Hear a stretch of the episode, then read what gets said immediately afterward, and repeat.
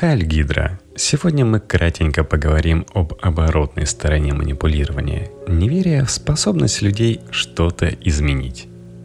Капитан Невозможность – цинизм как достижение президента Путина. Автор Максим Трудолюбов на «Репаблик». Многие еще помнят времена, когда правда имела значение. В 1980-е новые знания, публикация чего-то ранее малоизвестного – могло стать темой общенационального разговора. Что-то похожее случается иногда и в наши дни, но в камерных масштабах, уж точно не общенациональных. В событиях минувших 30 лет видны нервные срывы и эмоциональные перепады в отношениях общества с неуловимой реальностью, скрывающейся под удивительным русским словом «правда», на днях об этом хотелось вспомнить в связи с Олимпиадой и допингом. А до этого в связи, например, со сбитым над Украиной пассажирским самолетом. И во всех прочих случаях активная работа государства с фактами. Впрочем, история отношений государства с правдой будет актуальна еще как минимум 6 лет – ведь главный редактор работы с информацией в России только что выдвинулся на новый президентский срок. Символично и то, когда было сделано объявление о выдвижении на выборы и насколько оказалось бы внезапно. Не исключено, что специально, чтобы сбить волну разговоров о дисквалификации российских чиновников от спорта. Если это так, то это еще один манипулятивный ход в череде тысяч похожих ходов, из которых состоят все предыдущие 18 лет Владимира Путина и будут состоять все последующие. Где-то глубоко под всеми событиями двух минувших десятилетий лежит открытие Путина и людей его круга. Оно состоит в том, что на свете есть придуманный хитроумными американцами пиар – что с информацией можно манипулировать, а не просто скрывать ее и заниматься прямой пропагандой, как при СССР. Человек, ну, к примеру, 1952 года рождения, прямо как новый кандидат в президенты Российской Федерации, имевший отношение к тогдашней идеологической борьбе, должен был бы в какой-то момент осознать, что его советские начальники были старыми идиотами – они довели до абсурда изжившую себя цензурную систему, а потом вдруг разом открыли все шлюзы.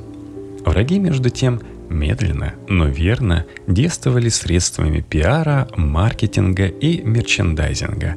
И победили. Нужно было быть умнее, учить пиар. Стремление быть умнее было, вероятно, общим. Разница в том, как эта умность понималась. Путь, проделанный обществом в целом и отдельными его членами, особенно профессионально связанными с информацией, довольно суров. Это путь от разочарования в цензуре к искренней вере в силу эмпирической истины, а потом к новому разочарованию и осознанию, что информация может быть предметом манипуляции, что хорошо смеется тот, кто лучше всех врет и на этом зарабатывает – Конечно, не все так думают, но те, кто так думает, очень влиятельны. Вот как этот путь от надежд к безнадежности описывает автор недавнего исследования постсоветской прессы антрополог Наталья Рудакова, автор книги «Утраченная правда. Этика и пресса в России эпохи постправды», позднесоветское время журналисты видели себя самой гуманной из опор власти, объясняет Рудакова, ссылаясь на свои интервью и длительное погружение в журналистскую среду Нижнего Новгорода. До перестройки журналисты видели себя оплотом гуманности в советской среде, последней надеждой маленького человека, обиженного бюрократией. Во времена перестройки журналисты приняли новую метафору – описывающую роль прессы «четвертая власть». Они представляли, что являются носителями прогрессивных ценностей, публичными интеллектуалами, устанавливающими ориентиры для общества. К концу 1990-х ведущая метафора снова изменилась. Теперь это была вторая древнейшая профессия. Уже в середине 1990-х в разговорах зазвучала тема продажности. В начале 2000-х в Нижнем Новгороде отношение к журналистике как к политической проституции было уже широко распространено. В дальнейшем развитие настроений шло в сторону распространения цинизма. В качестве короткого отступления замечу, что я лично помню другие ориентиры – Ощущение токсичности информационной среды в конце 1990-х, конечно, было. Во время основания газеты «Ведомости» в 1999 году люди с опытом работы в других СМИ принимались на работу только в виде исключения. Так было не только в «Ведомостях», но во всех новых проектах, претендовавших на то, чтобы быть образцом высоких профессиональных стандартов – для меня лично 2000-е и начало 2010-х были временем вполне искренних поисков правды.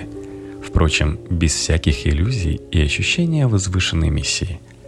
Общее пребывание в состоянии цинизма – одно из достижений правления Владимира Путина. Иного состояния общества ожидать при нем нет смысла. Голосовать за него значит выбирать то же самое, только глубже – для элиты это цинизм и господство. Понимание, что манипулировать к собственной материальной выгоде можно всем, что движется. А ограничена эта власть только репрессиями, организованными другими, такими же игроками. Для большинства граждан это цинизм обездоленных, цинизм поставленных на место, цинизм тех, кто знает правду, но испытывает от этого знания одну горечь.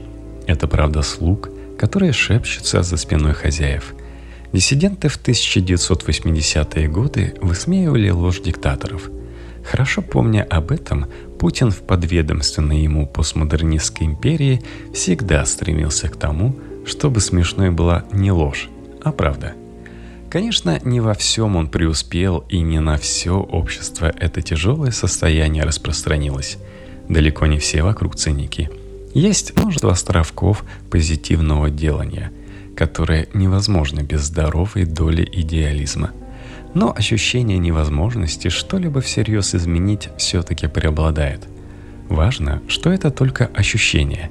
Оно естественным образом следует из воспринятого Путиным, непридуманного им, подхода к управлению, основанного на манипулировании информацией и ресурсами – Вера во всесилие пиара и маркетинга, пришедшая откуда-то из 1990-х, соседствует в этом мировоззрении с неверием в самостоятельность граждан и их способность к созиданию. Даже быстро бегать и обыгрывать соперников в спорте они не могут. Им нужен допинг. Самостоятельно зарабатывать они не могут. Им можно только раздавать имеющиеся небольшие деньги – а собственность концентрировать в руках государства. Ну и выбирать на выборах они не могут тоже. Идея манипулирования противоречит идее созидания, ведь манипулировать – это переставление местами того, что уже есть. У одних взять, другим дать. Оборотная сторона манипулирования, возведенного в принцип, неверие в способность людей изменить собственную страну, помочь ей развиваться, а не просто выживать. Невозможность движения и экзистенциональный скепсис неочевидная, но главная сторона Путина как политика –